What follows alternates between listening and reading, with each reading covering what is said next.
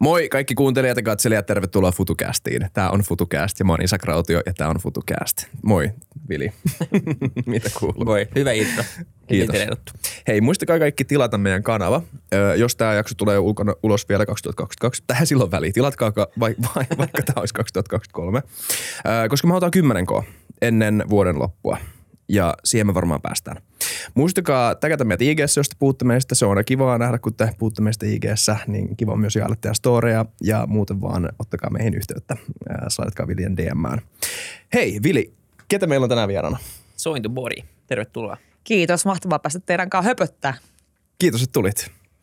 Sä oot tota, äm, ö, sä olit siis ihan yksi Suomen isoimpia julkiksia joskus, niin kuin, milloin sun mielestä se oli?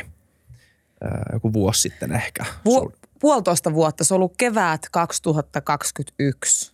Joo, Jep. silloin. Ja nyt on mennyt, no suunnilleen vuosi, ehkä vähän yli. Niin miltä nyt tuntuu? Miten sä kattelet niitä päiviä äh, tässä jälkeenpäin? Sä oot niinku kuitenkin saavuttanut jonkunnäköisen platoon, et palannut mihinkään nollatasolla sen, mistä lähit, mutta mitä sä katot niitä päiviä? Se oli varmaan aika hullua aikaa sun elämässä. No se oli hullua ja jälkikäteen mietittynä niin tota, vähän liian intensiivistä. Mm. Et mä silloin kyllä niin kuin pumppasin kaiken irti ja itse loin sitä momentumia. Mutta tota, jos vertaa niin kuin mun hyvinvointia nyt versus vuosi sitten, niin voin kyllä paljon paremmin. Niin, no aivan, aivan varmasti. Mm. Mutta siis se lähti diilivoitosta. Tai Joo.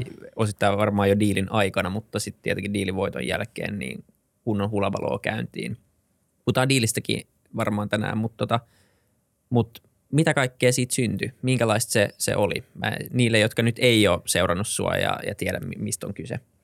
No tota, siitä syntyy ehkä sit se, että nykypäivänä pystyy niinku työllistämään itsensä hyvin omalla henkilöbrändillä. Ja toinen oli se, että kyllähän se niinku muutti mun elämän kurssia silleen, että musta tuli yhdessä yössä niin sanotusti katuuskottava. Eli tota, koen, että sain siinä semmoisen platformin, missä pystyy vähän näyttämään itsestäni erilaisia puolia. Että tota, on ehkä ollut semmoisen pimpotroopin vanki aikaisemmin, niin sain vähän murrettua sitä. Nice, okei. Okay.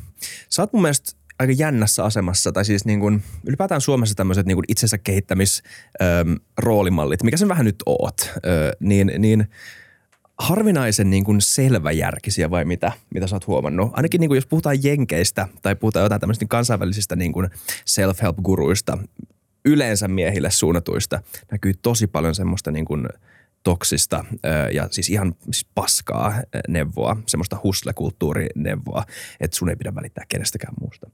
Miten sä, oot sun mielestä roolimalli? No toi on vaikea kysymys, että mä koen, että mä oon joillekin inspiraation lähde, mm. mutta se termi roolimalli itsessään, se on vähän kompleksi. Että, et tota, mä koen, että sit kun sä oot roolimallin asemassa, niin sulla ei ole enää tilaa sille inhimillisyydelle. Ja mä tuun varmasti vielä mokailemaan ja perseilemään tuo. Mutta mä oon koittanut rakentaa itselleni semmoista roolimallin asemaa, että mä voin mennä vaikka sinne yliopistolle luennoitseen ja sitten mennä sunnuntaina pataessa ja sammua siihen pöytään ja homma jatkuu. Että mä, niin kuin, mä oon tietoisesti yrittänyt – öö, joku on kyseenalaistanut sitä mun tapaani, vaikka ilmasta itteeni ja tuoda sitä rososuutta siihen meininkiin, mutta mä koen, että mä öö, on tässä luonut itselläni vähän niin kuin tilaa hengittää liikkua. Mm. Että se on mulle tärkeää. Niin, se on aika fiksua, koska nyt jos katsoo, katsoo viimeaikaisia keskusteluita, no siis paljon puhutaan kaikista ihmisistä, mutta nyt on puhuttu viime aikoina tietenkin paljon futaista, koska on futiksi MM-kisat käynnissä. Ja taas jotenkin tulee mieleen se, että, että nimenomaan se roolimallisana on mahdoton. Cristiano Ronaldo on ollut paljon julkisuudessa.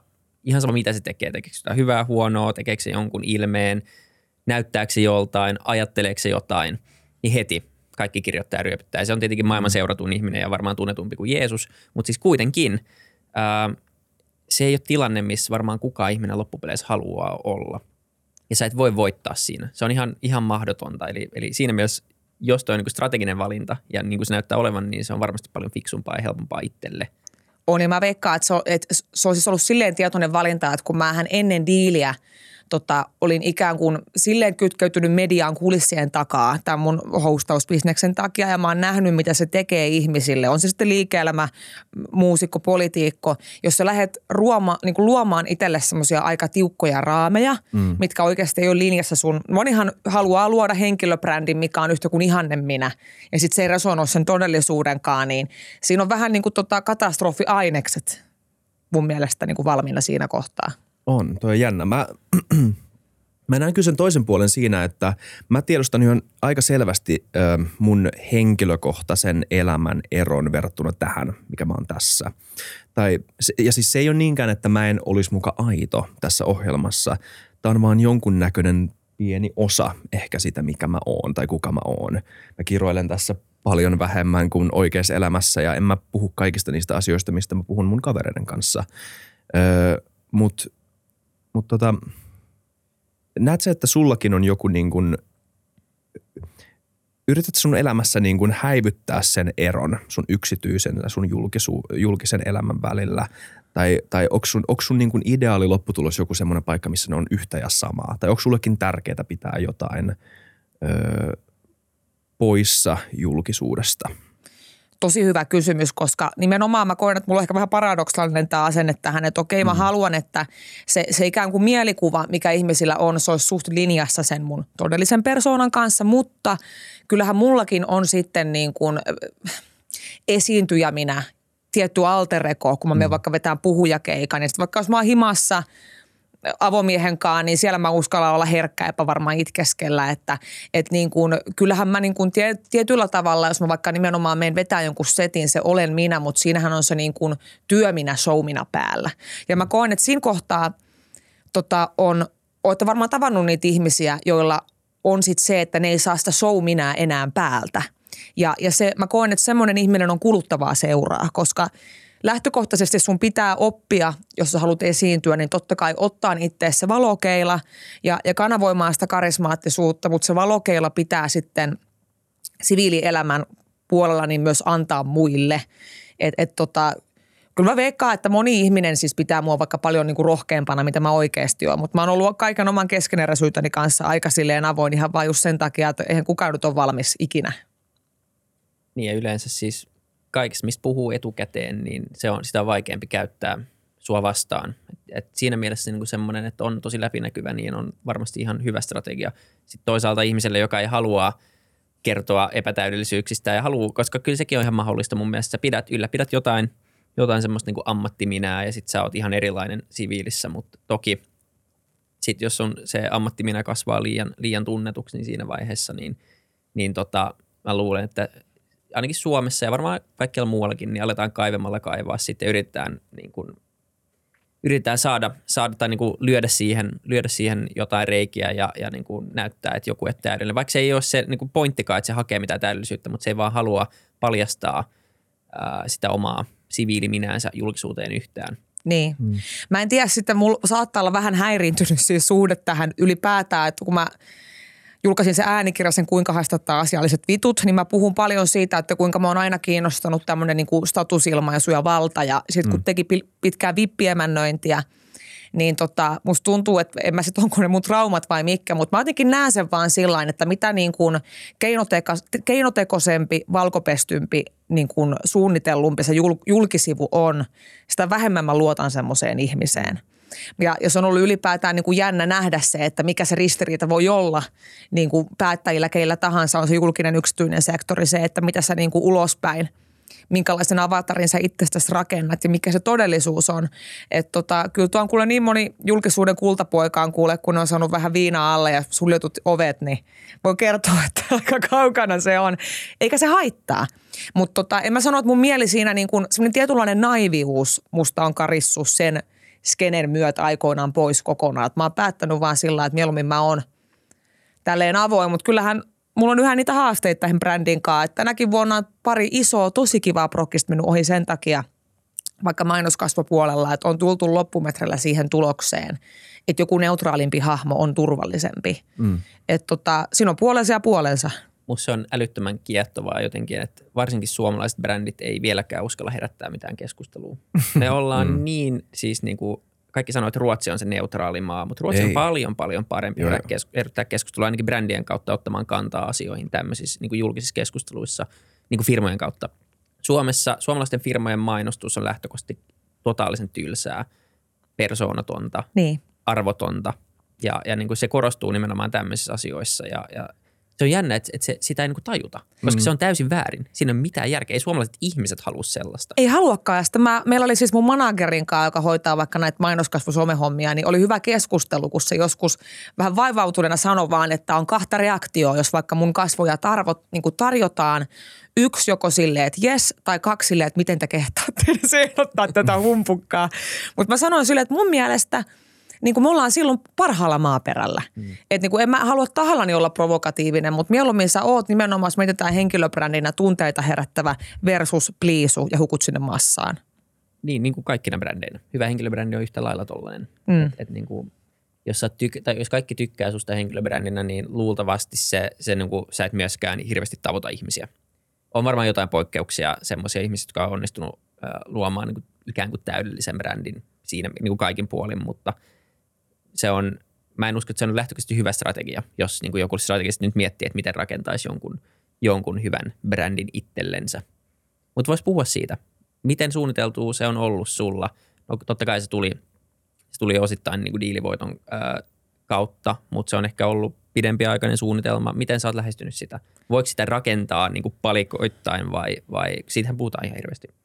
Öö, voi rakentaa. Kyllähän mä oon ollut puhtaasti. Mä käytin ai- aiemmin termiä laskelmoiva, mutta se oli väärä, niin kuin strateginen.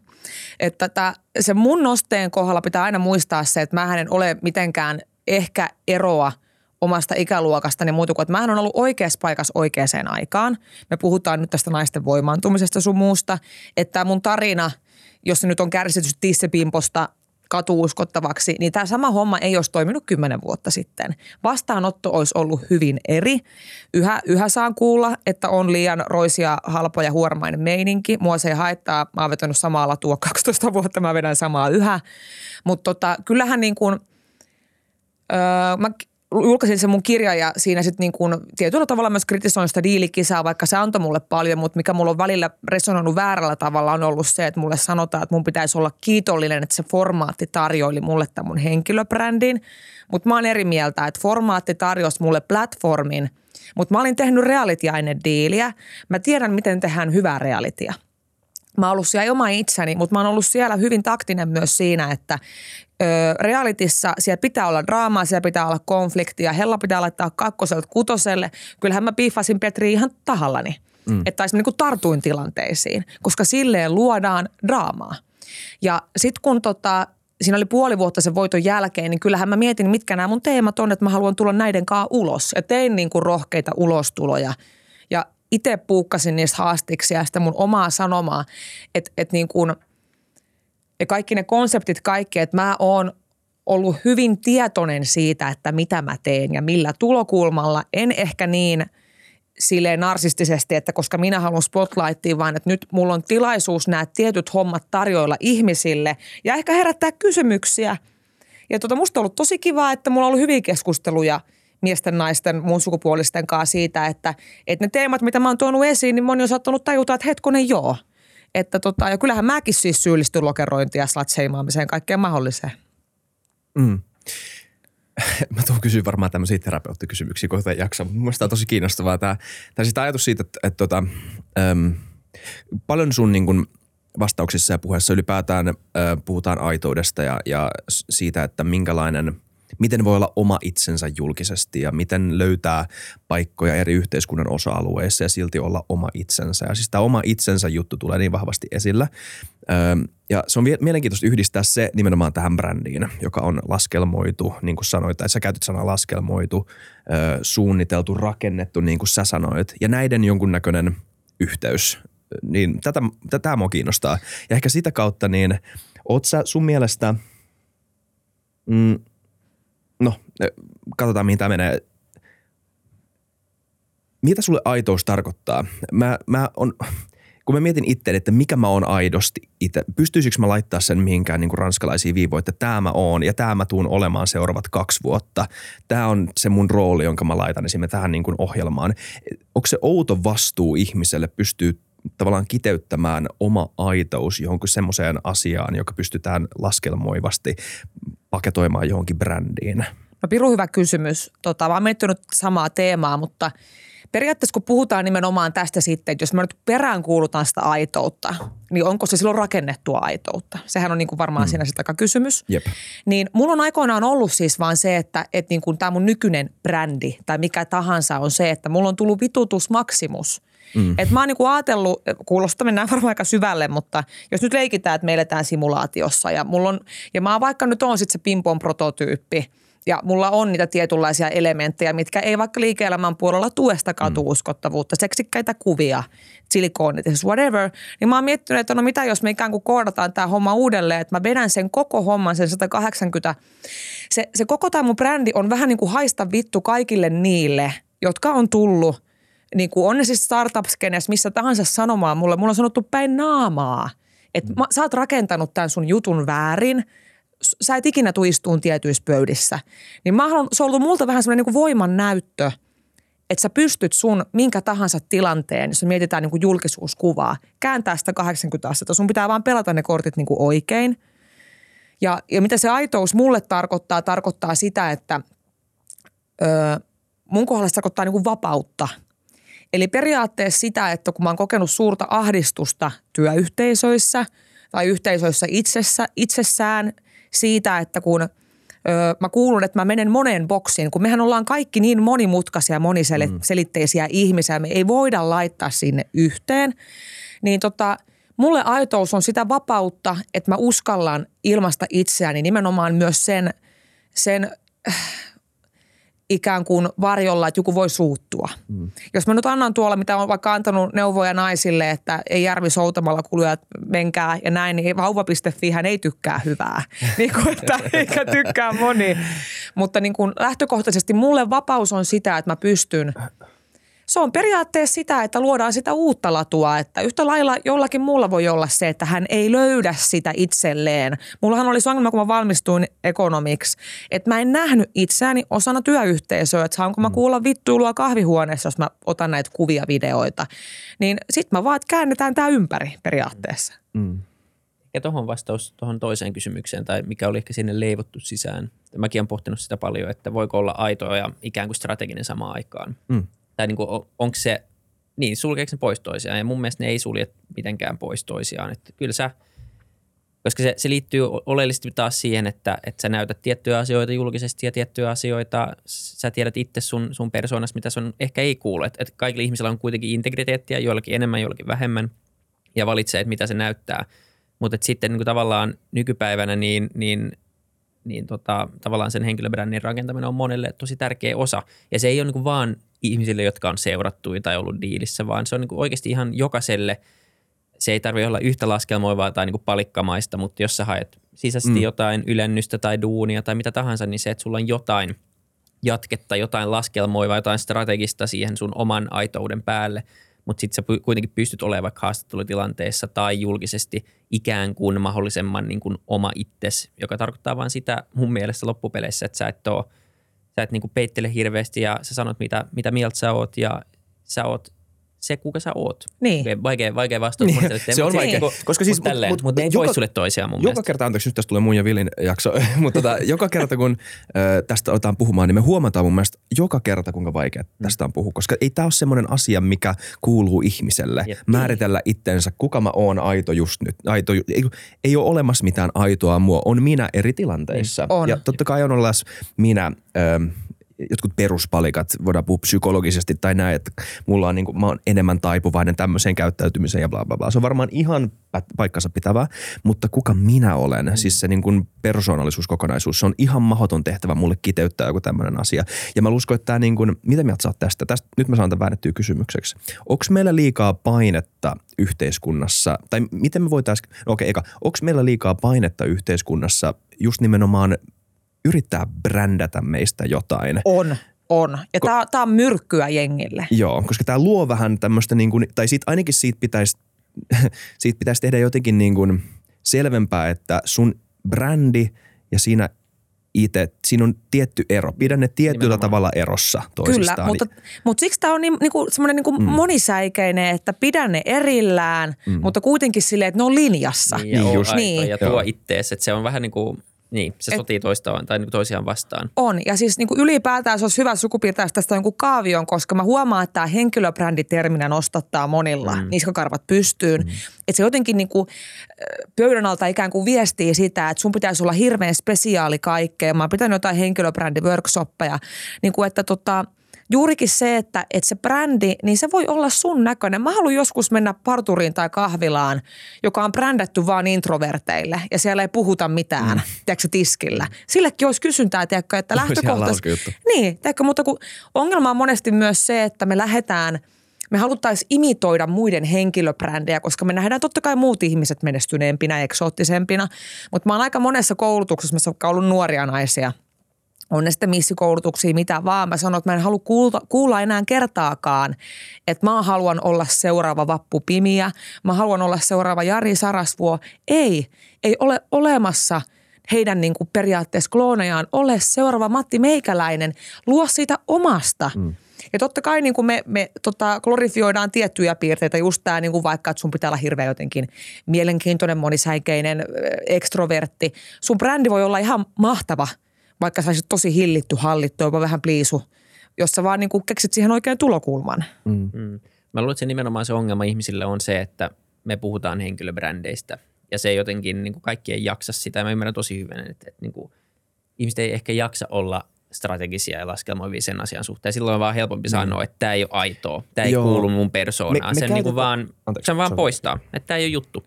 Ja sitten sen niin kuin voi sivuttaa sillä. Ja se, vaikka ei tykkää siitä – niin se on jonkin sortin realiteetti, että se pitäisi jollain tasolla ymmärtää ja sitä pitäisi jollain tasolla tehdä, mutta mä ymmärrän tosi hyvin myös, että sitä ei haluta tehdä. Mutta se on vähän silleen, että, että niin peliä pitäisi pelata samaan aikaan, että onko se sitten oikea ratkaisu, että vaan sivuttaa sen sanomalla, että se on tyhmä juttu, niin en tiedä, onko sekään niin oikea tapa lähestyä sitä. Niin.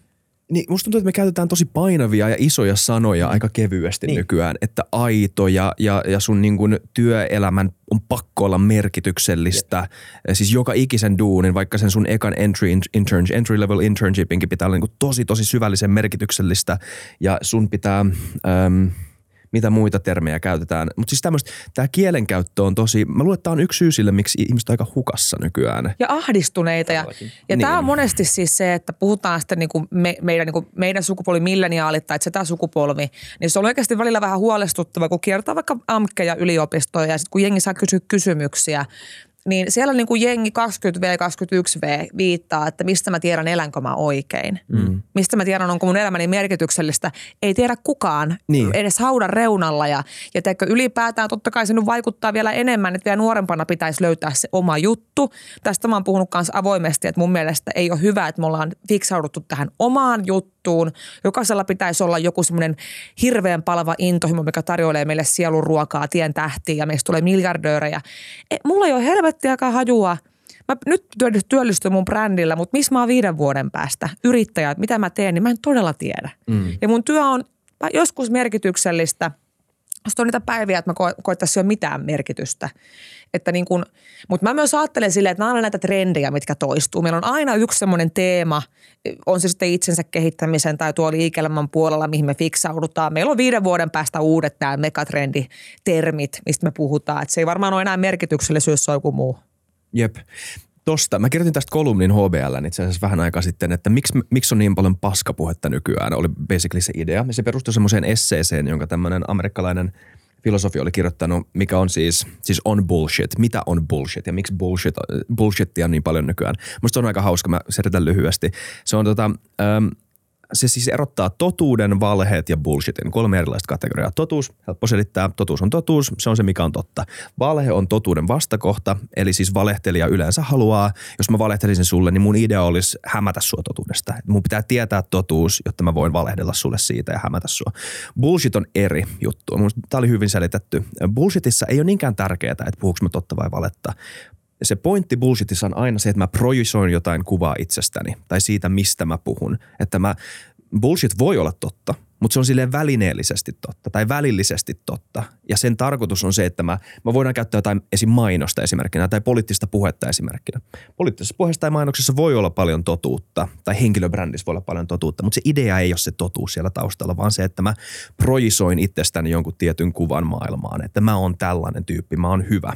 Ja se, siinä niin kun, esseessä idea oli se, että me kaikki tehdään tätä koko ajan. Joka Kyllä. ikisessä niin kuin yhteydessä.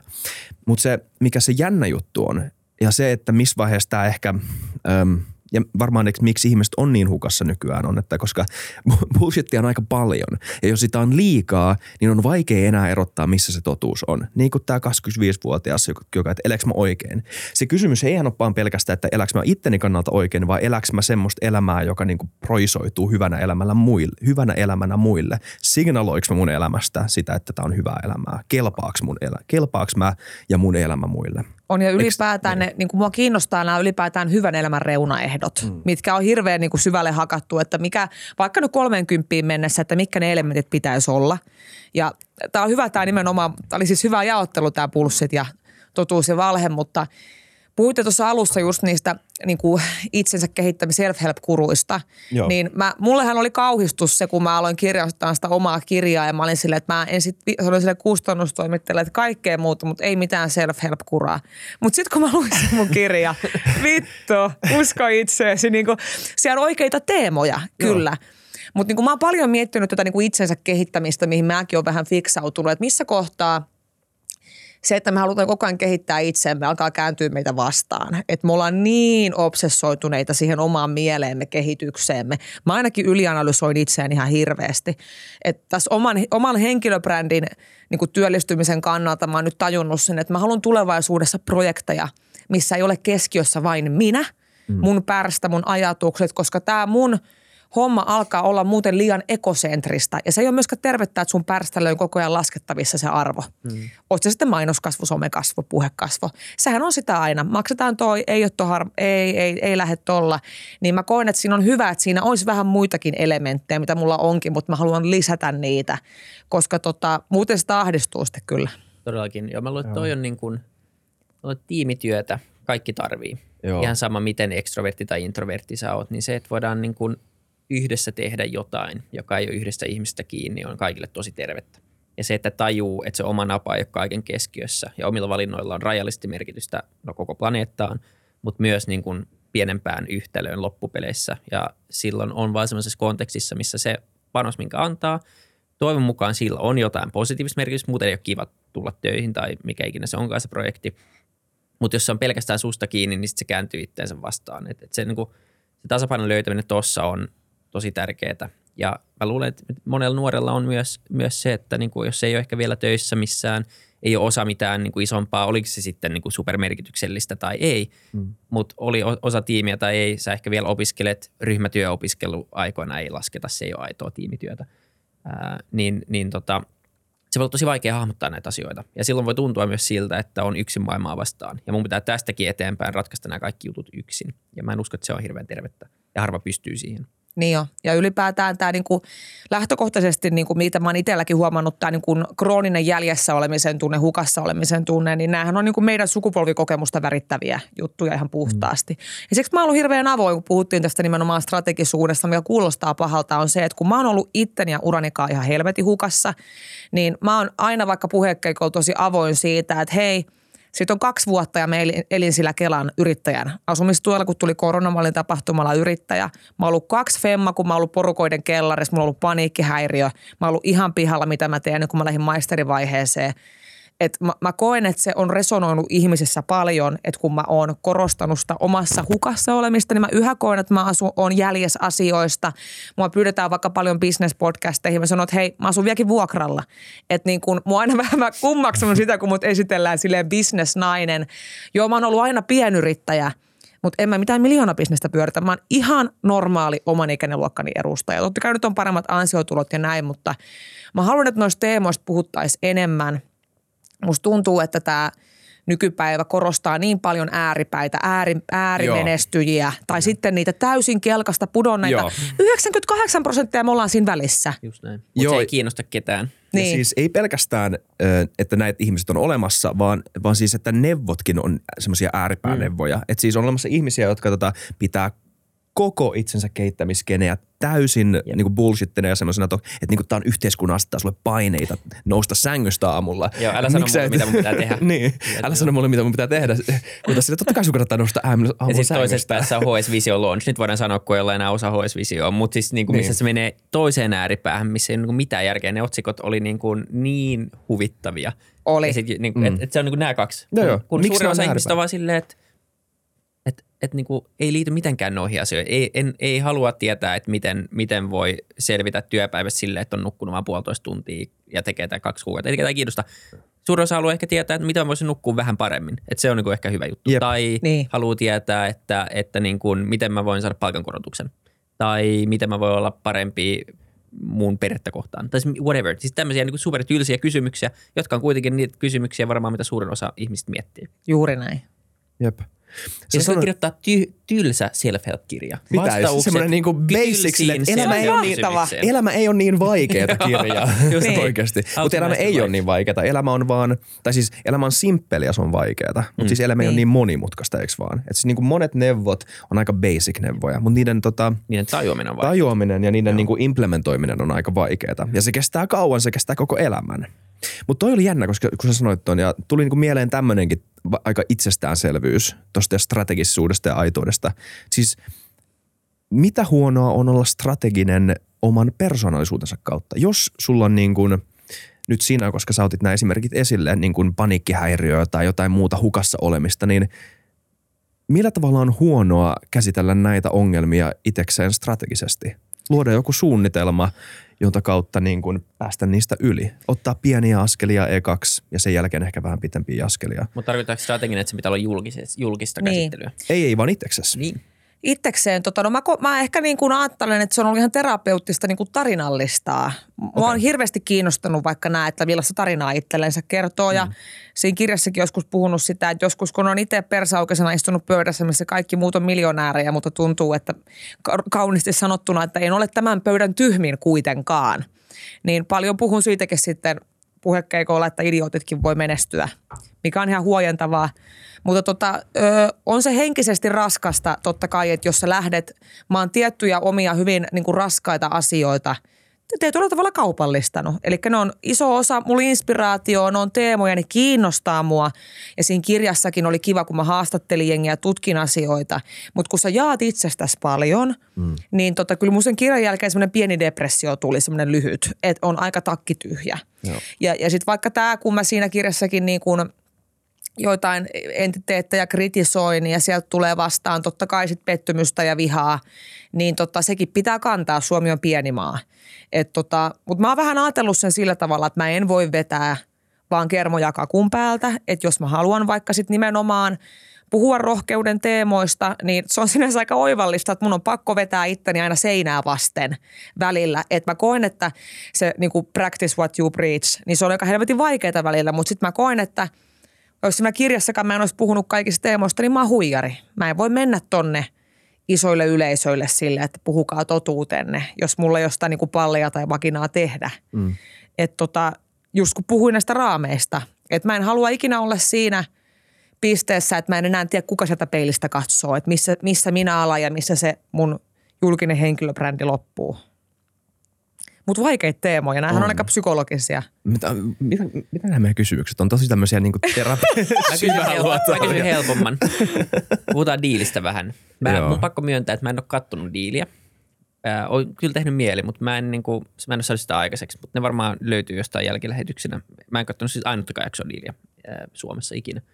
Mutta minkälainen kokemus se oli ja, ja kuinka paljon se on ikään kuin TV-draamaa ja kuinka paljon sä koet, että Mm. se on ihan aidosti niin kuin kunnon bisnes ikään kuin kilpailu.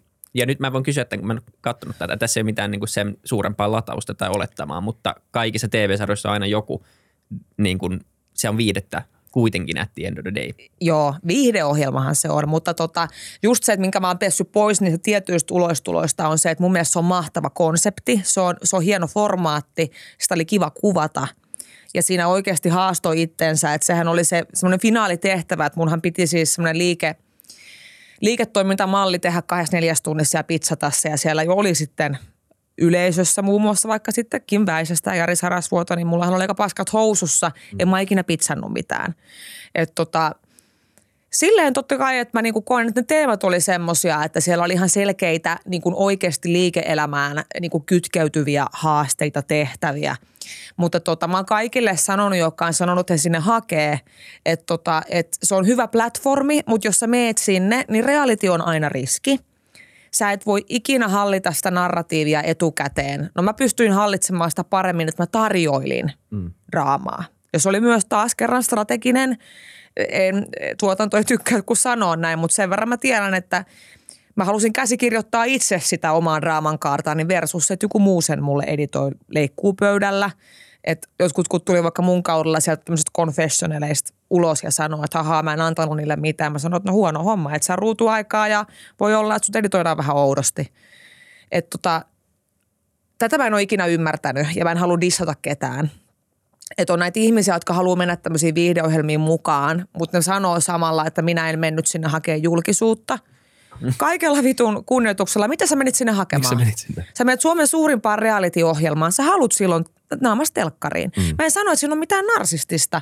Jos sä oot yksityisyrittäjä tai sä haluat nimenomaan rakentaa omalla henkilöbrändillä, voi olla tosi tuottosaa tienata. Se kuulostaa bullshitilta. Niin, mutta mä, mä koen, että se on, niinku, se on itsensä huijaamista. Mm. Se on vähän sitä, että kyllähän mäkin on joutunut lähivuosina olemaan aika kasvotusten, omien niinku semmoitteiden turhamaisten – toiveiden ja halujeni kanssa. Ja siinä kirjassa mä puhun, että se oli hauska tunne itse asiassa, kun puhutaan tästä merkityksellisyydestä, että mä olin mainoskasvaisuudessa kampanjassa ja mä sain naamani vitun isolla tonne siihen neljälin aukealla siihen postitalon seinään.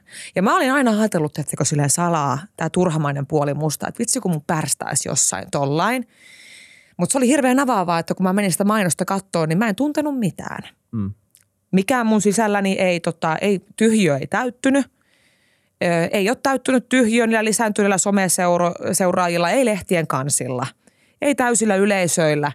Se on ollut sinänsä myös aika, ei nyt sano mitenkään masentavaa, mutta se on myös ollut hirveän opettavaista, että se, se tietynlainen merkitys ja niin kuin täyttymys, sehän ei tule sieltä. Joo. Et sekin on aina hyvä ymmärtää, kun tuommoisia lähtee. Ei vitsi. Tästä mä haluan, mun piti kysyä vähän aikaisemmin jo. Öö, mun piti kysyä alun perin, että mikä ero sun elämällä on ollut nyt, kun oot siis no varakas versus vai mitä, tai siis niin kuin kind of, mä en tiedä. Tai hyvä tulonen. Hyvä tulonen, niin. fair enough, joo.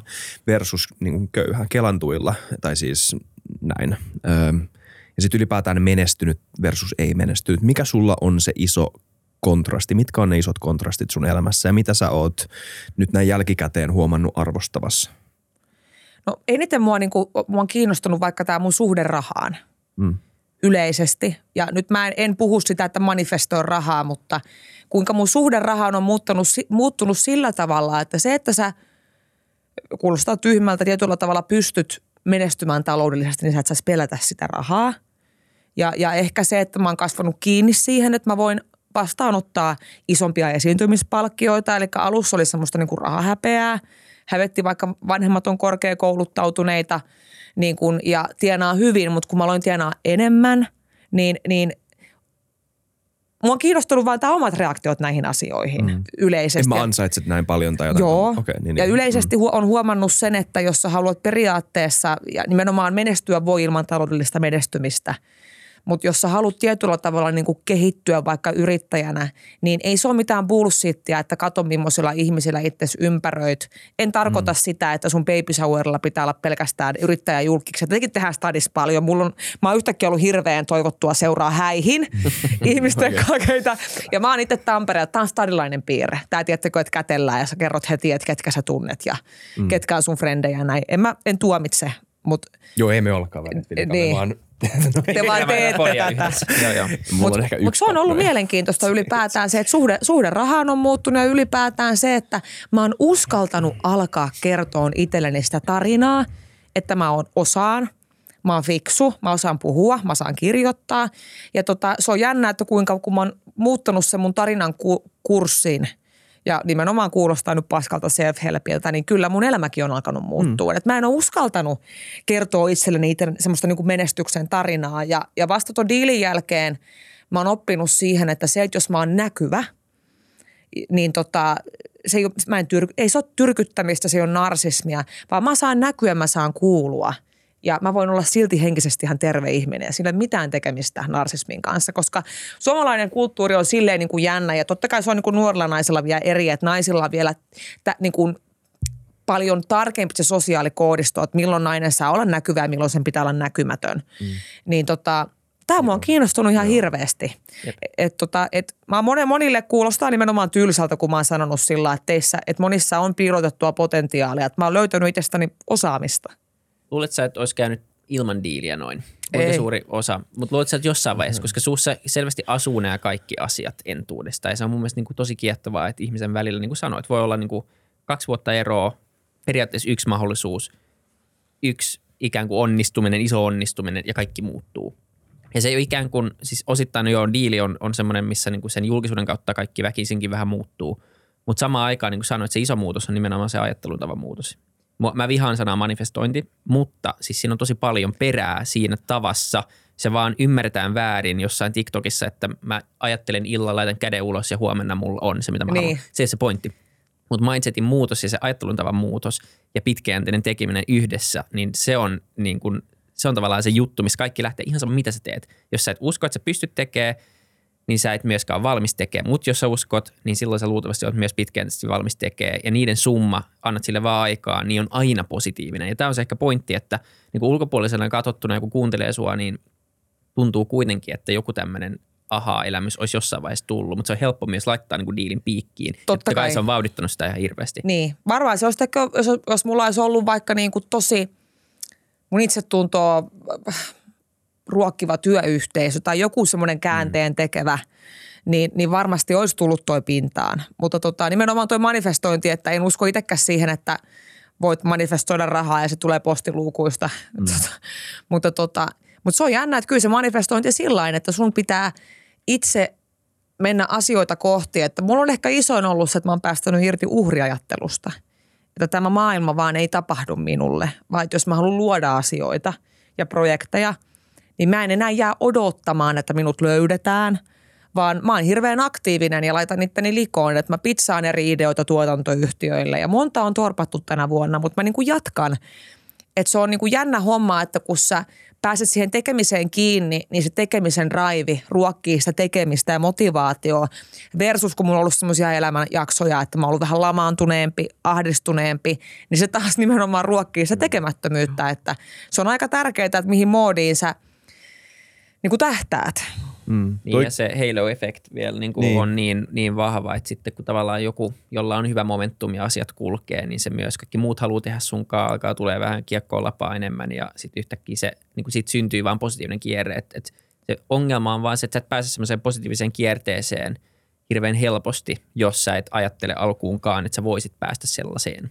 Mm. Niin tälleen. Ja mä luulen, että se on niin kuin, kuulostaa vähän kornilta, mutta oikeasti ihmisen, moni ihminen on itsensä oma pahin este silloin, jos on niin perusedellytykset kunnossa. Sitten on paljon, paljon tilanteita, missä se ei ole mindset-asia, vaan on paljon niin kuin sellaisia asioita, jotka estää sua tekemästä. Mutta moni ihminen on myös sellaisessa tilanteessa varmasti, Joo. missä se on – jos ei niin kuin ikään kuin suoranaisesti itsestä kiinni, niin se, ne asiat löytyy ainakin niin. sieltä. Ja se on ainahan, ihan superkiehtovaa. Ainahan joku asia on itsestä kiinni. Mm. Siis ei ole ikinä mitään tilannetta, missä joku pieni asia ei olisi susta niin. kiinni. Ainakin ja voi jotain on, tehdä itse niin. monessa tilanteessa. Eikö tämä olekin vähän esimerkki siitä samasta ääriajattelusta, mitä, mistä me aikaisemmin puhuttiin, silleen, että, niin kuin, että se on aina mm. joko tai. Niin. Että joko, tota, että et, on, on totta kai hyvä tiedostaa tai olla niin kuin valveilla tiedostaa uhriasemia silloin, kun ne on aiheellisesti tunnistettavissa. Mutta ei ole ehkä hyvä kertoa vaan yhtä tarinaa jollekin ihmiselle sen elämästä, että sä oot vaan, että kaikki on sua vastaan. Niin ja Sulle ei ole mitään. Ja se, että sä, pelaat, se, että sä yrität edes tehdä mitään, on se, että sä hyväksyt tämän kaiken. Mm. Niin ja tuossa ehkä itse huomaa myös, kun puhuu näistä ja yrittää sanoa tuon, niin tuossa huomaa, että on vähän varovainen, miten muotoilee sen asian. Että ei, vois, ei saa sanoa, että joku asia on vaan itsestä kiinni koska sitten tulee heti niin kuin kommentteja, että no, että minun tilanteeseen se ei päde, koska X ja, X ja Y. Ja se voi olla, että se ei päde, mutta kyllä niin kuin jollain isolla, isolla ska- tai isossa skaalassa, niin mm. mä veikkaan, että toi pätee ainakin Suomessa tosi moneen ihmiseen. Mutta se on helposti sitten niin kuin leimataan, että se on etu- etuoikeutettu ja helppo sanoa ja muuta vastaavaa. Ja se on ehkä on näin. Mutta niin. mut sitten samaan aikaan niin on tosi moni ihminen, jonka ehkä pitäisi kuulla ne asiat ja jotka pitäisi tarttua niihin ja, ja mm. ymmärtää ne asiat. Ja o- sitten on. se muuttaa se arkeen. Ja ehkä just kysyä se kysymys, että se, se tarina, mitä mä kerron itselläni, että on se sitten nimenomaan silleen, että, että minusta ei ole mihinkään, minusta ei voi tulla mitään, niin, niin onko se se mun oma tarina vai onko sä perinnyt sen kotoota suvulta – et se on ollut välillä raju katsoa, vaikka nimenomaan kauppiksessa aikoinaan. Nimenomaan etuoikeutettua olla siellä, sie, sielläkin – mutta silleen, että mä annan aina sen esimerkin, että mulla oli kaksi kaveria. Toinen tuli niin kuin pitkälinä duunariperheestä ja tota, se, että se haki sinne kauppikseen, sitä ei katsottu hyvällä. Ja se sai aina kuulla vittuilua sukupöydässä siitä, että miksi sä oot siellä hienostelemassa. Mm. Että tota, meet oikeisiin töihin. Mm. Ja se, se söi sen tarinan, mm. mitä sille, se oli meidän niin kuin vuosikurssin skarpeimpia. Mutta se tarina alkoi syövyttää sitä, että se alkoi itse vetäytyä, se, se ei halunnut enää olla tunneilla aktiivinen. Se alkoi niin kuin uskoa siihen, että mä oon väärässä paikassa – Versus mulla oli kaveri, joka taas tuli niin kuin, niin kuin suvusta, missä kaikki oli korkeakoulutettu ja se pakotettiin, että susta tulee joko juristi, lääkäri, ekonomi, muuten bye bye, niin, niin tota, sekin tarina söi sitä. Että sä et ole sitten enää arvokas, jos et sä tätä koulua käy. Et mä oon monesti niin kuin ihmisiltä, kun puhutaan näistä niin kuin meidän pääsiäisistä äänistä, niin mäkin olen joutunut erottaa monesti sen, että mikä on vaikka sitä, mitä mä oon niin kuin vanhemmilta perinyt, vaikka rakastan vanhempia, mikä on sellaista, mikä on eihän me synnytä tähän maailmaan täynnä inhottavia ääniä, niin se on ollut tosi jännittävää. Nykyään mä monesti sanon ihmisille, jotka mä koen, että ne tulee niin kuin liikaa määrittelee mua, että älä tuu kirjoittaa mun tarinaa niin kuin mun puolesta. Tai tiedätte ihmistyyppi, joka on tuntunut että sekunnia tulee kertoa teille, millaisia ihmisiä te ootte. Näitä on paljon. Niin ei tarvitse sanoa ääneen, mutta päättää vaan silleen, että kiitos, mutta niin tämä penaalia on minulla. Että sä voit tulla siihen värikirjaskaan vähän säätää, mutta – et pääse koskemaan mun paperiin periaatteessa. Mm. Oh, tosta vaikea kysymys, koska joo. Luuletko sä, että kaikki ihmiset haluaisi olla siinä? Ei. Mä uskon, että ihmisellä on niin kuin tarve tulla näkyväksi ja kuulluksi. Joo. Mutta tota... Mut enemmän tohon, kun sä sanoit, että olla noin vahvasti oman elämänsä niin kuin, öö, se Ohjaksissa. kirjoittaja ja ohjaaja.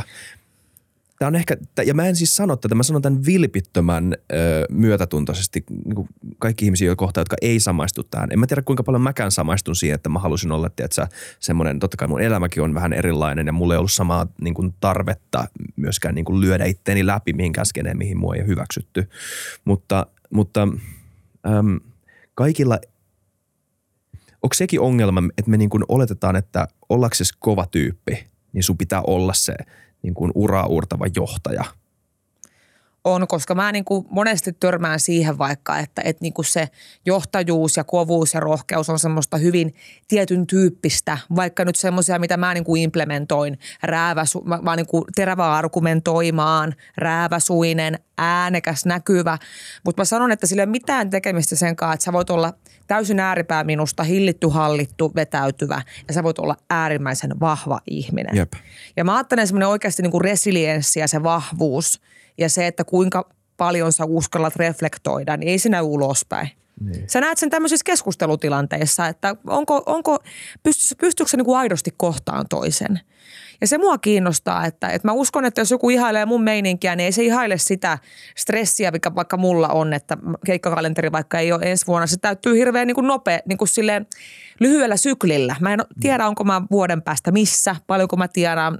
Että kyllä mäkin välillä toivon sitä niin kuin turvallisuutta ja välillä sitä, että voisi olla näkymättömämpi – mutta ihmisethän kaipaa vapautta. Jep. Mullahan on vapaus räntätä tuolla linkkarissa, koska mä en vastaa millekään taholle. Se on, mä, siksi mä oon niinku siinä tarkkaa, että mä en voi sanoa ihmiselle, joka on pörssiyhtiössä töissä, että vedä täysin sama linja, tissit pystyy palli pöydälle, koska se ei onnistu siinä yhteisössä. Mm. Mut se on ehkä enemmänkin vaan sitä, kun on opettanut naisia pois siitä sovinnollisuudesta ja ylikiltteydestä, mistä on itse kärsinyt, mutta ne on hienoja piirteitä – monesti siellä puhekonsepteissa puhun vaan, jos on vanhempaa miesyleisöä, niin please, että älkää kasvattako kilttejä tyttäriä. Että ne jää jalkoihin. Että En tiedä, joku saattaa jotain tiettyjä asioita, mutta eipä se mun elä, elämä mitään luksusta ole. Et kyllä mä mm. paljon ihan noin ihmisiä, joiden elämä on ehkä tasa, tasaisempaa ja näkymättömämpää. Että, et, mä oon huomannut, että julkisuus on siitä vähän hullu juttu, että se ei ole hirveän tervettä, että sä jatkuvasti saat sitä palautetta, että mitä susta ollaan mieltä ja ylipäätään jos nostetaan pedastoolille, niin – Luet sä kommentteja? ja niin kuin se, mitä susta kirjoitetaan hirveästi? Valitettavasti joo, ei saisi tehdä sitä, mutta se on paskin neuvo, että älä lue. Mm. Sulla on sunnuntai, sä oot krapula, sulla on tylsää. Niin sä menet sinne jodeliin, mutta sä saat aina sitten niinku kasvoille sen opetuksen, että älä mene. Se on ainakin viimeinen paikka. Se on viimeinen paikka. Sitten sä menet sinne ja sä luet niitä ja sitten sä alat itkeä ja sitten sä oot pois sieltä neljä kuukautta. Mutta tota, Toivottavasti nämä oli intensiivisiä nämä mun kysymykset. Ei, tämä on ihan hyvä. Tämä on niinku psykoterapiaa. Aloitatte 200 euron laskun vaan perässä. Joo tulee. Tota, välillä luen, en kyllä lue nykyään enää juurikaan. Et se on myös se, että se, mutta se on mun mielestä ihmismielessä, eikö, ole, eikö olekin niin, kuin niin mielenkiintoista, että, että me ollaan kaikki silleen niin, kuin niin persoja näkemään se universumi meidän linssien läpi, että mm-hmm. eri ihmiset näkee mussa niin eri jutun. Joku näkee ärsyttävän itseään tyrkyttävän Joo. hutsun, joku muu näkee voimaeläimen. Ja, ja se on just, että se on sinänsä huojentavaa, että sä pystyt tiettyyn pisteeseen rakentamaan niitä mielikuvia, mutta niin kun, että jokainen projisoi oman menneisyytensä, arvomaailmansa, kasvatuksensa, kokemuspohjansa sinuun. Mm. Että sä et tietyn pisteen jälkeen se ei ole hallittavissa – se on aika nopeasti, se ei ole hallittavissa. Niin. Mä, mä luulen, että huomattavasti niin kuin laimeemmillakin kommenteilla ja, ja ulostuloilla voi saada tosi paljonkin. Mä, mua on yllättänyt tässä podissa, että, että jonkun verran, mutta tosi vähän. Ja mä oon miettinyt, niin kuin tulee semmoista suoranaista niin kuin, niin kuin henkilökohtaista niin paskaa. paskaa. Joo, joo, niin. Tosi vähän. Mm. Siis ottaa huomioon, että nyt on niin kuin kymmeniä tuhansia tai tuhansia mm. tunteja materiaalia tehty. Ja mä mietin, missä se johtuu, mutta se, se on kuitenkin johtuu luultavasti siitä, että tämä on rakennettu brändi edellä, podcastin brändi edellä ja vieraat edellä, eikä niin paljon hostit edellä. Mm. Ähm, ja se on jännä, mutta musta se on, mä oon miettinyt tota, ää, niin kuin, että älä lue kommentteja, neuvoja ja varmaan joillekin se toimii hyvin. Jos siihen pystyy, niin sehän on tosi hyvä neuvo, ähm, mutta sitten taas totta kai ehkä välttämättä siihen ei pysty. Ja sitten meillä on jonkin sortin niin kuin tarve kuitenkin mennä lukemaan niitä – ja mietit, missä johtuu. Johtuuko se siitä? siitä? Joo, mutta johtuuko se siitä, että sä haluat nähdä sen hyvän? Niin. Ja sen, sen hinnalla oot valmis myös, sä tiedät, sun pakko niin objektiivisesti tiedostaa, että jos sä meet jodeliin, niin siellä on sekä hyvää että huonoa. Ihan kaikista. Mä luin just, mä latasin jodelin tuossa nyt ja luin hiposta juttuja. ja siellä on niin paljon hyvää, mutta siellä oli myös tosi paljon paskaa, mistä mä en ollut tietoinen. Mm. Mä sanoin, että okei, okay, no, tämä oli vähän niin kuin – kaksipiippunen juttu, mutta sitten samaan aikaan se ei ole minä, vaan se on jotain, mitä on luonut. Ja se ei niinku tunnu yhtä pahalta kuin se, että joku kriit, niinku, se on helpompi ottaa vastaan johonkin niinku asiaan, minkä sä oot luonut, kuin suoraan itteensä. Ja kun se voi olla tosi sopimatonta ja niinku tosi, tosi paskaa se, se kommentti. Mutta tota, mä en tiedä, mikä se on syy, miksi siihen hakeutuu. Se on niinku psykologisesti jännä vaan, että onko se vaan se, että haluaa nähdä myös sen hyvän, tai haluaa, että onko se muuttunut – koska mä en, en kuvittele, että sä muutat mitään sen jälkeen, että sä luet jonkun huonon palautteen, että sä mietit, nyt mä muutan niin kuin tota, että niin kuin semmoista, semmoista ei välity Ei, ja, ja, ylipäätään se, että sen takia niitä ei kannattaisi lukea, että sä voit nauraa niille kommenteille siinä hetkessä, mutta sitten kun sulla on paskapäivä, mm ja, ja itseluottamus on pakkasella, mm. niin ne, ne jää muihin sun alitajuntaan. Nimenomaan. Ja mä oon huomannut, että nimenomaan se yksi kommentti, että, että vaikka se mun kirja, se kuinka haistaa tällaiset vitut, mä menen vaikka lukea jodelista, että ei toi, mitä toi muija selittää, että, siinä, että toi asenne, mitä se promoo, niin siinä ei ole sitä asennetta se niinku, niinku promilleekaan. Ja mä vaan, ha, ha, ha. Mutta jos on sellainen päivä vaikka, että et, tota, joku diili kariutuu tai on, et, kauppa ei käy tai jotain, niin sitten se kommentti tulee mulla. Mutta mä oon miettinyt just tätä, että – mikä on ollut inhottava kohdata itsessäkin, että onko se jotain sellaista tietynlaista niin kuin terveenkin narsismin ikään kuin ilmentymää, että sä haluat, haluanko mä olla puhuttu. Tätä mä oon paljon miettinyt. Mä oon monesti miettinyt, että miksi mä haluan olla julkisuudessa. Okei, Öö, totta kai sen takia, että se ylläpitää sitä mun henkilöbrändin seksikkyyttä, mutta onko tässä jotain, mistä mä nautin ja missä menee se raja, että mä alan nauttia mm. sitä liikaa. Ja nämä on semmoisia, missä mä joudun välillä vetämään itteeni tsekkiin ja, ja tota, monella kohujulkiksellahan on se, sitä puhutaan julkisuustautina, että et, kun sus tehdä, tehdään vaikka otsikko, mä en ole onneksi niin kuin, en ole itse sairastunut siihen, mutta sä saat adrenaliiniryöpyn ja, ja tota, jotkut ihmiset lähtee toteuttamaan elämäänsä sen ikään kuin alitajuntaisesti tekemään semmoisia vaikka hyvin sokeraavia suhdevalintoja, että ne tietää, että tämä nousee. Koska ne on niin koukuttunut siihen, että ne haluaa sen ryöpyn, ne haluaa olla puhuttuja, niin se on tosi jännä, niin kuin kun mä, mä tykkään, mä oon tarkkailijan luonne, vaikka mä tykkään puhua, niin mä tykkään porukasta tarkkailla ja näin ja Mua just kiinnostaa se, että mikä se motiivi on. Mm. Enkä tiedä, mikä omakan motiivi on. Ehkä mulla on ollut alussa se, että mä saan oman tarinani kuuluviin. Mutta sitten se on äkkiä viheliäinen peli, että, että sun brändi pysyy tuoreena. Sä et kuitenkaan voisi kokonaan kadota, mutta sun pitää kuitenkin pitää se semmosena – että sä et lähde keksimään niin kuin mitään tekastua tai en, en tiedä osaanko mä selittää tätä. Sä selität kaikki nämä tosi hyvin. Mä, niin. haluan, mä haluan muuten kiittää, että sä oot niin kuin heittäytynyt tähän näin, koska nämä on ollut aika intensiivisiä nämä meidän kysymykset. Mutta nämä kiinnostaa mua nämä aiheet niin Joo. paljon itse, itteekin. Kyllä, mutta me ollaan vähän niin kuin vaan gone with it, koska sä oot niin messissä. Mutta on kiva, mutta kiitos. Koska mä en tiedä kuinka rankkaa tää on kuunnella tämmöistä. Siis niin kuin, koska tää on sun, tää on sun elämä. Kaikilla niin. esillä.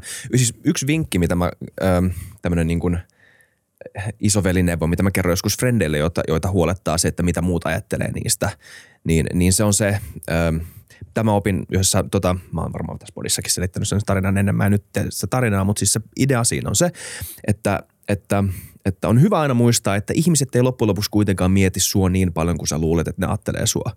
Ja varmaan se johonkin asti pitää sussakin paikkaansa, mutta kun sun pitää varmaan jossain vaiheessa kuitenkin tiedostaa myös se, että suone ajattelee enemmän kuin jotain normaalia tyyppiä, koska sä oot niin esillä, niin miten sä kamppailet tämän kanssa, tai en mä tiedä kamppaile, onko niin. oikein sana. Mä en kamppaile, mutta mulla on semmoinen niin periaatteessa kouppiin keino, että mä ajattelen, että tämä on hassua leikkiä, tämä roolileikkiä periaatteessa. Niin. Et vaikka no hyvä esimerkki, mä olin pitkästä aikaa mennyt käynyt siellä Kallen pitkään aikaa, oli pikkujoulut, mentiin sinne. Ja jengihän tulee tosi kivasti, että jengi niin. tuu piiffaa, että niin kun äijät, mimit, kaikki tulee aina heittää niin kuin nyrkkiä. Ja niin. nykyään mä oon huomannut sen vaikutuksen, että ö, mitä mä huomaan muuten, että mus, mäkin on seksistinen välillä. Että jos vaikka tulee joku komea nuori mies, mä itse parisuhteessa ja se haluaa mun käydä keskustelua, ei se tuo mua nykypäivänä, se ei tule enää iskemään, vaan se haluaa sitä, että se on voinut kuunnella mun kirjan – jotain podia ja se haluaisi jutella jostain aiheesta ja mä huomaan sen mun ennakkoluulon, mikä on kauheeta.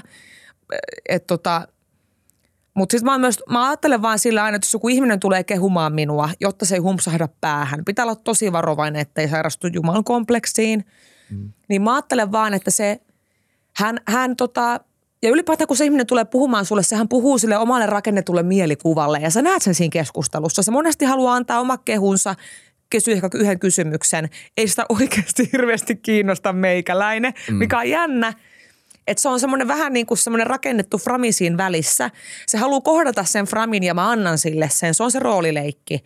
Mutta sitten mun ilta jatkuu normaalisti. Mm. Et, et, ja mä ajattelen, että se on monella tavalla suojaa myös. Mua se suojaa sitä ihmistä. Hän saa pitää sen mielikuvansa ja avatarinsa.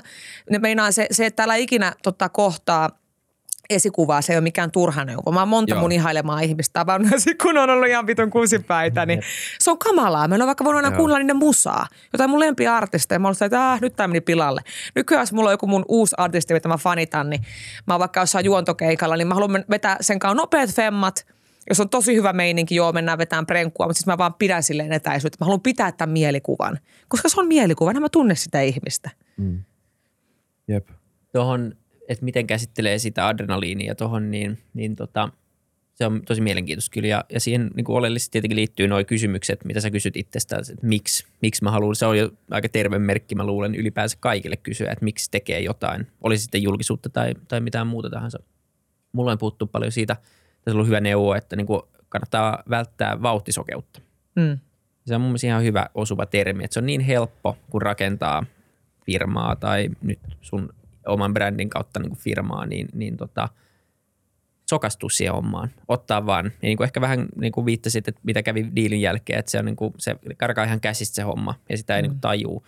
Ja sä et objektiivisesti pysty katsoa sitä, mitä tapahtuu, että kuinka monta juttua musta on nyt kirjoitettu viime aikoina, ja miten paljon mä oon ollut, ja, ja niin kuin se, se katoo kokonaan se, se niin kuin, semmoinen helikopterinäkymä itteensä. Välillä olisi tosi hyvä pystyä katsoa niin kuin – mitä mä duunaan, mitä mä, mi, mi, niin kuin, miltä tämä näyttää ulkopuolisen silmin tämä, tämä tekeminen ja voiko mä hyvin ja kaikkia tällaisia. Ja se on super vaikeaa, etenkin silloin kun asiat menee ikään kuin nimellisesti tosi hyvin ja haluaisi vaan tehdä ja ottaa ja ottaa kaikki vastaan mitä saa ja niin kuin dollari kiiltu silmissä homma pyörii. Niin, on se. Ja, ja sitten mulla on varmaan se, että kun tuota se noste on tullut niin nopeasti, mm. niin kyllähän mulla on koko ajan takaraivossa se, että se loppuu kanssa seinään. Mulla on koko ajan se pelko, mutta se on jännä, että se on monella, joka niin kuin – työllistyy sitten niin kuin henkilöbrändin kautta tai näyttelijänä muusikkona, niin tosi monella on tämä täysin sama fobia. Ensi vuonna mä oon koditon, ensi vuonna tämä loppuu.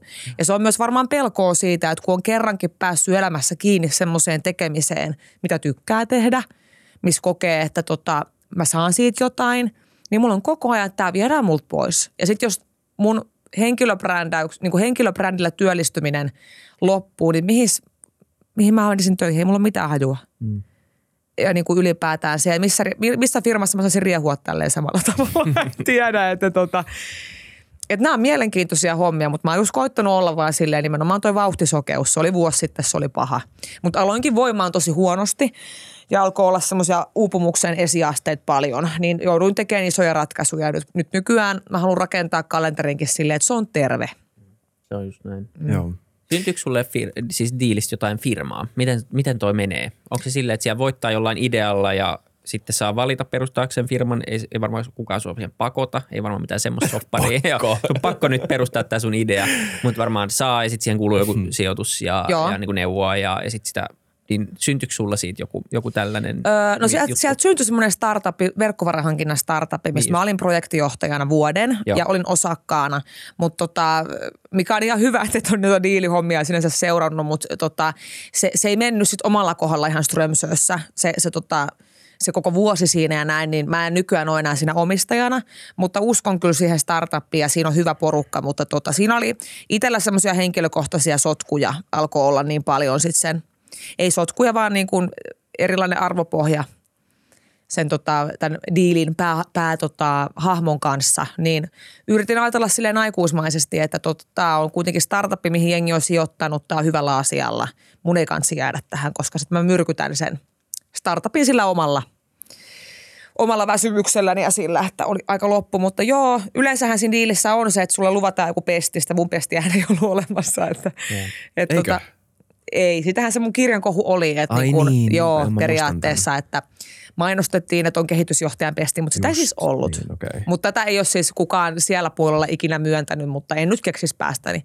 Mutta anyway, se oli se vuosi siinä startupissa tosi hieno kokemus sillä että okei, okay, vähän uuvuin siinä, mutta huomasin, että et, et, et mulla on taas niinku kykyä handlaa isoja kokonaisuuksia ja se oli, oli kivaa.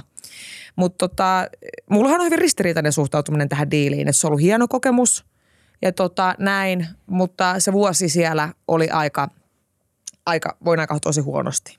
Ja on niiden asioiden kautta tullut päivänvaloa, mistä ei nyt kaikki ollut samaa mieltä, kannattaako niin tehdä. Suomi on niin pieni maa. Ja paljon Suomessa toistellaan just tätä, että ei saa polttaa siltoja, mutta mä oon tästä eri mieltä. Että tota, öö, välillä niitä on pakko polttaa oman hyvinvoinnin vuoksi.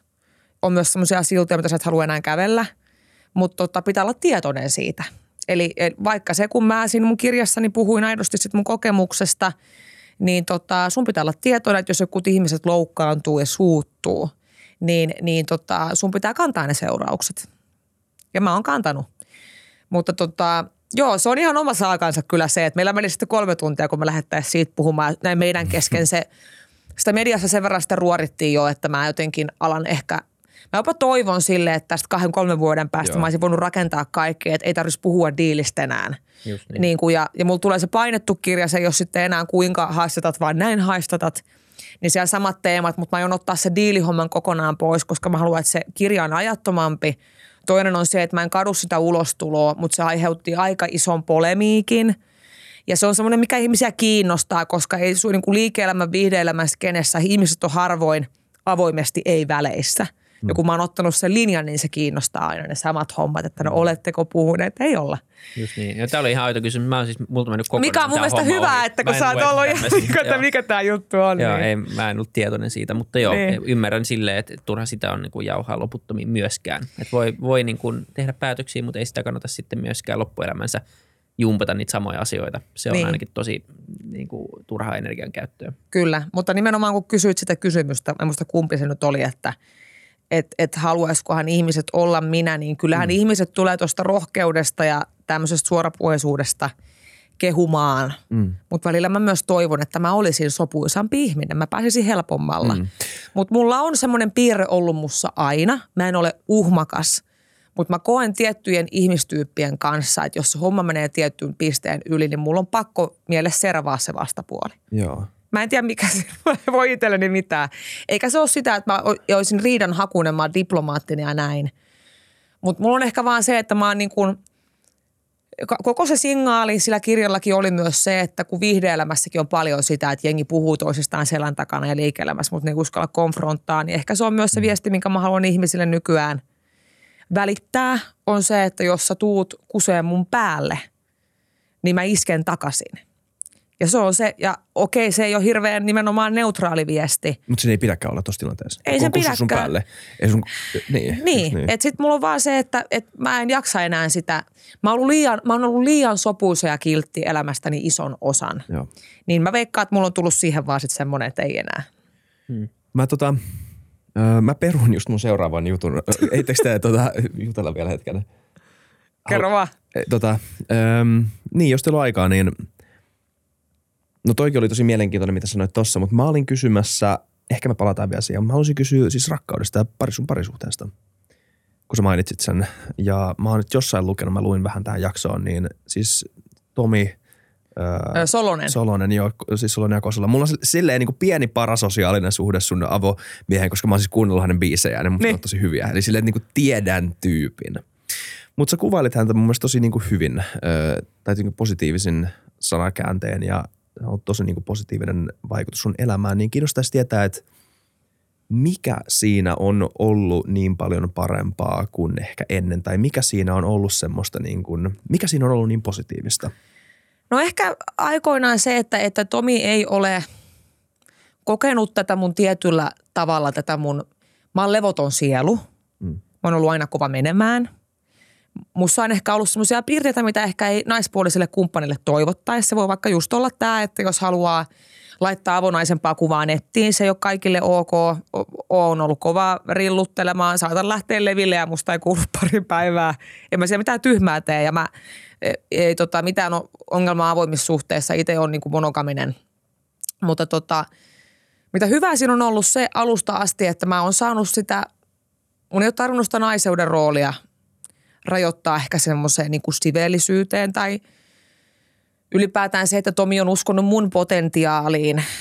Mä oon ollut aiemmissa suhteissa ehkä ja musta on niin tärkeää, että miehellä saa olla kunnianhimoa ja mä tykkään, että sulla on sun oma juttu. Että Tomihan ei ole kuin – silleen kreditoitunut niin kuin liike-elämän puolella, mutta rapskenessä mm. se on tosi arvostettu ja se on siinä helvetin hyvä. Yep.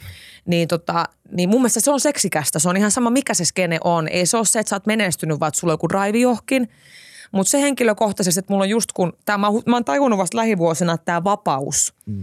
tila hengittää, toteuttaa mulle hirveän tärkeä arvo, niin mä koen, että tuossa suhteessa sitä on. Eli mä en joudu niin kuin miettimään sitä – että onko tämä, mitä tämä kumppani nyt tästä kaikesta ajattelee. Totta kai mä aina kaikissa yhteyksissä toi, niin kuin toimin häntä kunnioittaen, enkä aseta häntä huonoon valoon. Mutta totta, kyllä se mun ex, ex-miehille oli, oli tota, vaikka sitten tämä seksikkyys tai tämä esillä oleminen, niin siitä ei hirveästi tykätty – Mm. Ne on totta kai ollut vähän vääränlaisia miehiä. Yhtä lailla sä voit niin kuin naisena olla kumppania kohtaan tosi rajoittava. Mutta mulle on tosi tärkeää se, että mua ei saa tietyissä asioissa rajoittaa. Mulle ei saa asettaa ultimaattomia reunaehtoja. Mä en kestä. Et mä ennen Tomia ajattelin, että mä luultavasti en mene ikinä naimisiin, en ole parisuhteessa ihan vain sen takia, että mulle on hirveän tärkeää se, että kun mä koen, että mä oon silleen utelias sielu – hyvä esimerkki, sitten kun mä tykkään vaikka käydä hyviä keskusteluja vaikka illanistyössä, niin mulle on ihan sama, onko se mies nainen, mulla on silleen androkyynit aivot. Niin tota, mulle on tärkeää just se, että siellä ei ole semmoisia niin epäterveitä mustasukkaisuuden elementtejä. Että et, niin kuin mä tykkään kohdata ihmisiä aidosti. En mä tiedä, oliko tämä ihan korkealentosta, mutta... Tämä kuulostaa tosi mielenkiintoista. Niin. Ja mä koen sillä että tota, Tomihan paransi mun itsetuntoa, että mä olin silloin, kun me tavattiin, olin aika rikki, että oli just paniikkihäiriö ja olin ollut niin kuin narsistisessa ihmissuhdedynamiikassa. Ja tota, olin aika lailla semmoinen niin kuin haamu itsestäni. Niin se on ollut tosi romanttista, että silloin kun me ollaan alusta tavattu, niin Tomi pyysi mua paperille kirjoittaa, että kirjoita kaikki ne rumat asiat ja sitten me revittiin tehkö se paperi. Ja se oli niin, kuin niin liikuttavaa, tiedätkö, että se mies oikeasti rakastaa niin kuin mua niin paljon, niin siis mä vaan niin toivoisin, että ihmiset tajuaisi sen, kun musta tuntuu, että moni niin kuin mäkin on ollut semmoisissa suhteissa missä ne ei voi hirveän hyvin, niin jokainen ansaitsee semmoisen, että sä koet, tiedätkö, että siinä suhteessa sä voit hengittää. On meilläkin vaikeudemme, kaikilla on. Mutta se on teko semmoista tukemista ja kunnioittamista, että sun pitää pystyä kehittämään ja kasvaa. Mä en ole sama ihminen kuin me ollaan alettu olemaan. Että siinä pitää olla hirveästi, jos sä haluat toisenkaan vetää samaa latua. Siinä pitää olla helvetisti tilaa, että sä voit vähän rönsyillä siinä itses kanssa. Että tota, mä oon sama tyyppi, mutta hyvin eri tyyppi. Mm. Niin jos miettii niin kuin ihan vaan silleen konseptina parisuhdetta ja, ja naimisissa olemista ja sitten miten puhuttiin, miten vaikea olla aitoja olla oma itsensä mm. ja löytää ja rakentaa oma identiteetti, miten vaikea se on. Ja mikä on todennäköisesti, että kaksi ihmistä pystyisi tekemään sen niin samanaikaisesti yhdessä. Niin ei ole hirveän outoa, että suurin osa, pari, tai niin kuin ainakin puolet parisuhteista tai niin kuin tota, avioliitosta ei vaan, niin kuin, ne ei toimi. Et, et, sehän on oikeasti super vaikea yhtälö. On, ja, ja kui, siitä, niin. niin sitä pystyy lähestyä tälle objektiivisesti ja, ja ymmärtää, että mitkä ne asiat on tärkeitä, niin, niin sekin on niin klisee, mutta et il, ilman, että tuntee itsensä ja tietää vähän ainakin, että mitkä arvot on siinä hetkessä itselle tärkeitä, plus että antaa sitten tilaa kasvaa siitä eteenpäin niin paljon kuin se ikinä vaatiikaan. Ja sitten se ydinkysymys on se, että – että kasvaako niin kuin samaan suuntaan vai niin kuin totaalisen eri suuntaan. Sehän on se, niin kuin, se on se koko lotto siinä hommassa loppupeleissä. Niin, no, ja mä ainakin on. sen on aina nähnyt. Ja se on mun mielestä kuitenkin kauniisti myös sanottu se, että kasvettiin eri suuntaan. Että mä toivon, että meille ei käy niin, mutta onhan se aina mahdollisuus. Että just se, että kun ihmiset kasvaa, kehittyy eri tahtia, että jos ne syklit menee tosi vä, niin kuin silleen, mm.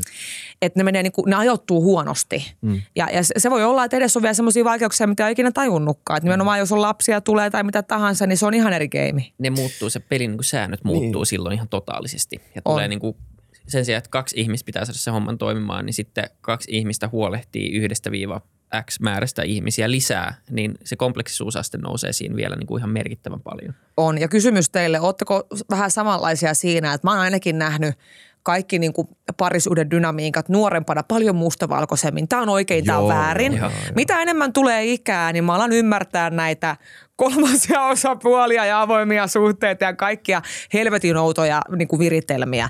Mutta mä oon vaan silleen nykyään ihmisille, että se mikä tekee sut onnelliseksi, että vahingoita itseäsi ja muita, go for it. En olisi puhunut näin kymmenen vuotta sitten. Joo, siis kyllä, kyllä todellakin. Ylipäätään siis, mä en ole siis tietenkään elänyt milkään, milkään niin kuin, ähm, Mä en ole elänyt 50-luvulla tai sitä aikaisemmin 30-luvulla, 40-luvulla, mutta voin kuvitella, että silloin parisuuden dynamiikka oli ihan erilainen. Silleen, että, niin kuin, mä muistan, että mun, tota, äm, oliko se mun, joku mun suvusta mun siis äidin puolelta, niin se, että mun, oliko se iso iso äiti, oli mennyt naimisiin yhden miehen kanssa toisesta kylästä, oli jo siis semmoinen, että, niinku, että wow. eikö sulle kelvannut kukaan täältä. Horror. Niin, niin siis kertoo vähän siitä, että kuinka mitä ne edellytykset oli. Eli no mä voin kuvitella, että se oli varmaan semmoinen aika tavallinen tilanne, missä miehellä on hyvä duuni ja varmaan jonkunnäköistä myös statusta ja sitten siitä tulee enemmänkin semmoinen välineellinen niin kuin, yhteenliittymä. Että meillä on vähän tämmöinen niin kuin strategic partnership.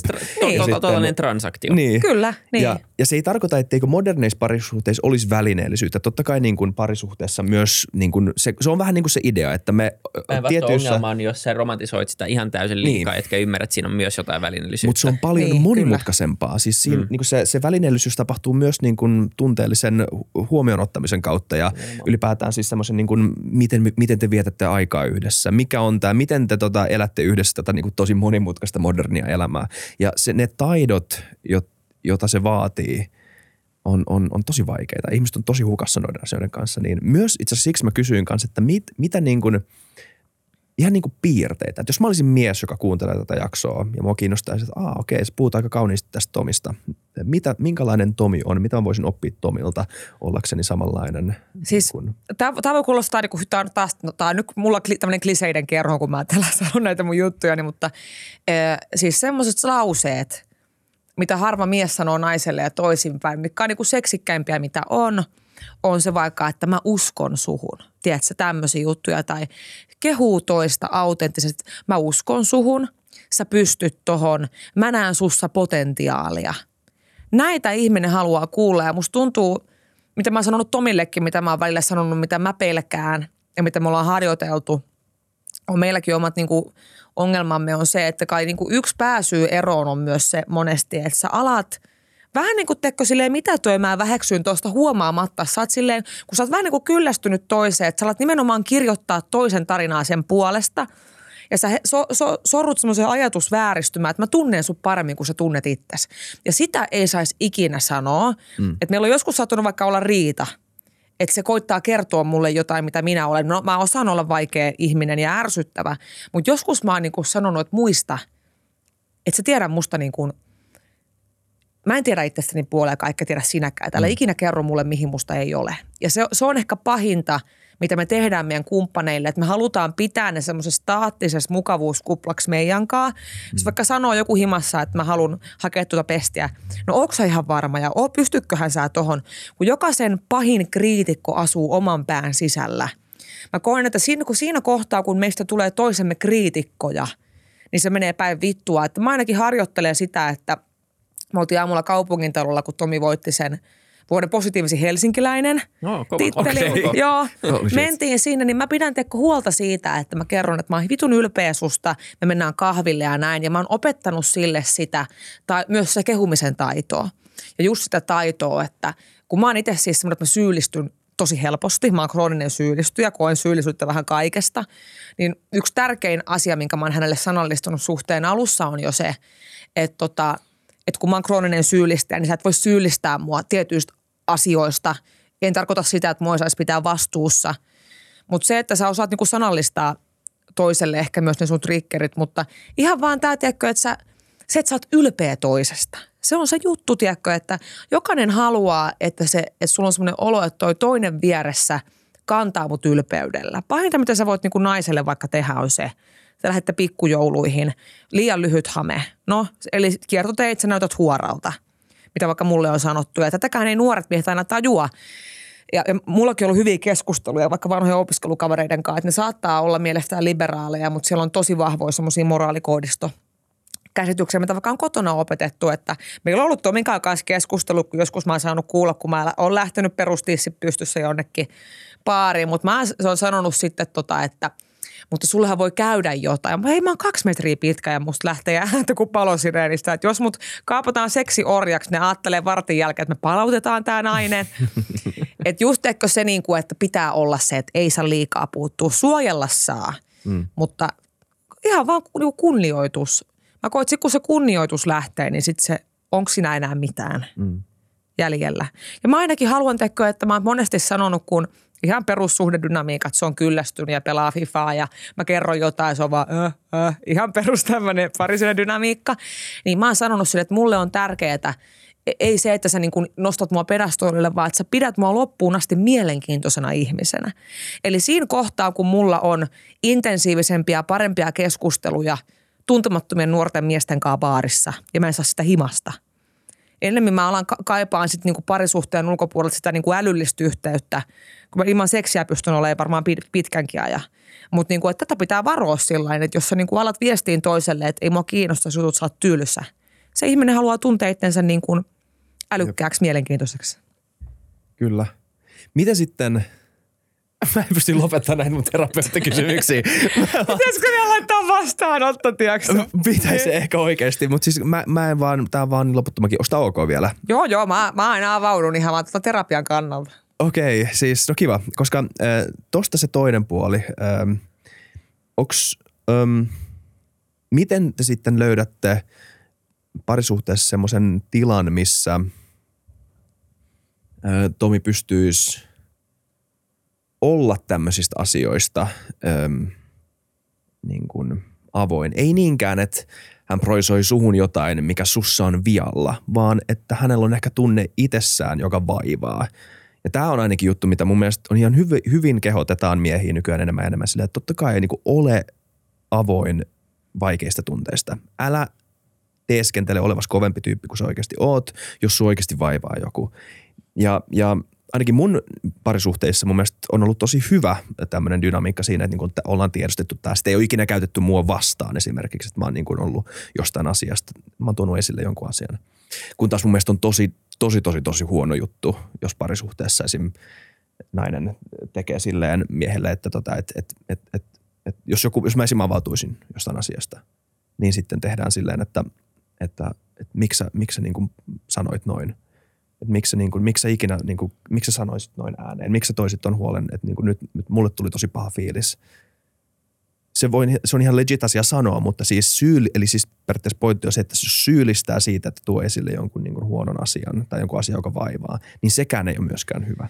Niin onko teillä tämmöinen hyvä dynamiikka sun mielestä? On, mutta kyllä mäkin joutunut menee sillä välillä itteeni, että, että jos Tomi on sanonut jostain. Mm. Ja, ja mä en mä, tarkoita mistään minihameesta, joo, vaan siis ylipäätään. Vaan ylipäätään ja niin. mä saan olla kova luonteinen, niin mun pitää ottaa vastaan. Ja mulle on joskus sanottu, että Tomi on sanonut – että sun pitää ottaa vastaan tämä. Ja mun mielestä se on hyvä niin kuin välikysymys siihen, että jos toinen on silleen, että miksi sä sanot noin tai mitä töitä ja ei halua kuulla, että haluatko sä, että me ollaan avoimia vai ei. Niin. Ja, ja kyllä mä sanon ihan suoraan, että, että tietyt semmoiset toksiset dynamiikat mun mielestä naistenkin puolelta toistuu – että koetaan vaikka niin kuin naisille se on oikeutetumpaa tämä vaikka henkinen väkivalta – Eli just tämä vaikka, että niin kuin mökötetään tai niin kuin syyllistetään, painostetaan, mm.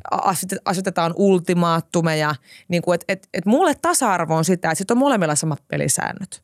Nainenkaan ei vedä avarilla naamaa, jos ei mieskäs saa vetää. Joo. Tiedätkö, niin kuin, että, mä oon, että mä koen, että niin kuin semmoista tietynlaista, vaikka koen, että mä oon naisten asialla, niin puhun paljon näistä, mitä olen itse kohdannut, niin ei saa käyttää naiskorttiakaan että se pitää nimenomaan sitten olla niin kuin tasapuolista ja pitää niin kuin kuulla toista. Ja kyllä mä oon joskus ollut siinä muudissa, vaikka että mä oikeasti toinen kokee, että mä en kuule. Niin sitten se on joutunut sanoa mulle niin kuin vähän tiukemmin, että nyt musta tuntuu, että sä et kuuntele ollenkaan. Mm. Tai sä kävelet päältä. Ja mä tiedän, että mun huonoin puoli suhteessa on se, että kun mä oon vahvaluontoinen, niin mä saatan huoma- huomaamattani kävellä päältä – niin tota, mä tarvin siihen vieraille semmoisen, joka tsekkaa mut vähän niin kuin, että silleen, mm. että zot, zot, että se ei menisi, ja mä koen, että mä oon mitenkään hallitseva luonne. Mutta mä oon huomannut, että mä osaan olla ihmeen jyrkkä. Käykö teille ikinä sille, että puhutte, että tuntuu, että jompi, kun te, ihan kuin teidän vanhempi puhuisi. Että mä oon huomannut, että kun mun iska on jääräpää, niin mulla on joskus ollut semmoinen, että mä puhun ei hitto, tiedätkö, että nyt ihan kuin Jumalalta iskaa on sanonut. Niin mä koitan olla tietoinen niistä, mutta se on vaikeaa. Joo. Hyvä. Ei vitsi, tämä on ollut kyllä. Mulla on vähän semmoinen niin kuin adrenaliinilasku, tota, mutta on sika mielenkiintoista. Joo, teidän kanssa siis kiva jutella yleisesti, koska tota, hyviä kysymyksiä. Mä tykkään eniten tämmöisestä keskustelusta, kun pitää vähän kysyä itseltään asioista. Mä oon niin monessa podissa, että mä oon niin monotonisesti vastannut näihin lempiruoka juttuihin. Niistä ei saa mitään. Ja Onko mä se oikeasti jotain lempiruokapodikysymyksiä? On, on vaikka mitä. No mikä sun lempiruoka on? Varmaan pizza tai pasta. No niin, okay. sä oot eka, joka on kertonut. Mä eka, joka kertonut. on se. Mä oon ainakin semmoinen, että mä koen, että mä niinku viisastun keskustelemalla. Mm. Joo, näin se on. on ollut tosi. Sulla on hyvä tapa sanallistaa siis näin niin kuin vaikeita asioita, mihin ei siis löydy mitään vastausta tietenkään. Se, että mä kysyn, että mikä on aitous, ei sillä ole mitään, että pysty niin kuin tietenkään vastaan siihen. Mutta sä sanallistat hyvin sitä sun niin kuin ajatus, että mitä, mitä se saa sussa ajattelemaan ja mitä sä oot koska sä elät kuitenkin, let's be honest, sä elät niin kuin todella ainutlaatuista elämää verrattuna moneen muuhun ihmiseen. Niin, niin. eri, eri kummallista sekasutkaa, mutta tämähän on tämä mun intohimo, tota, tämä eri e, outojen asioiden tutkiminen ja mun ongelma onkin se, että mä mietin välillä vähän liikaakin reflektoin ja mietin universumia itteeni, niin et, mutta mä tykkään sanallistaa näitä juttuja, koska mä koen, että se, nämä on sellaisia asioita, mitä kaikki pohtii. Niin tota, ihan varmasti kun teekö, että kun mekin käydään keskustelua, kun kuuntelee, niin jollakin aina syttyy lamppu. Ja jos yksikin lamppu syttyy, niin mä koen, että siinä on se kuuluisa merkityksellisyys, mitä Jep, me niin viljellään.